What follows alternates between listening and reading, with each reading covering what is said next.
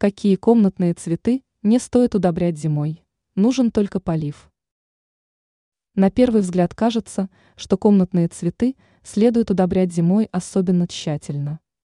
Ведь в данный период года растения испытывают нехватку солнечного света и не могут должным образом фотосинтезировать.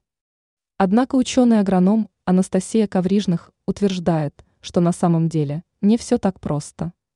По заверениям эксперта, некоторым комнатным цветам внесение удобрений зимой может скорее навредить. Цветоводам на заметку. В частности, глоксинии и фуксии в зимний период приостанавливают практически все свои жизненные процессы. Вышеуказанные культуры будут нуждаться только в прохладной температуре комнаты и регулярном поливе. Пеларгонии также не нужны подкормки во время холодов. Просто проведите санитарную обрезку растения и отнесите его на застекленный балкон, где он сможет восстановиться до наступления сезона. При этом не стоит забывать о поливе.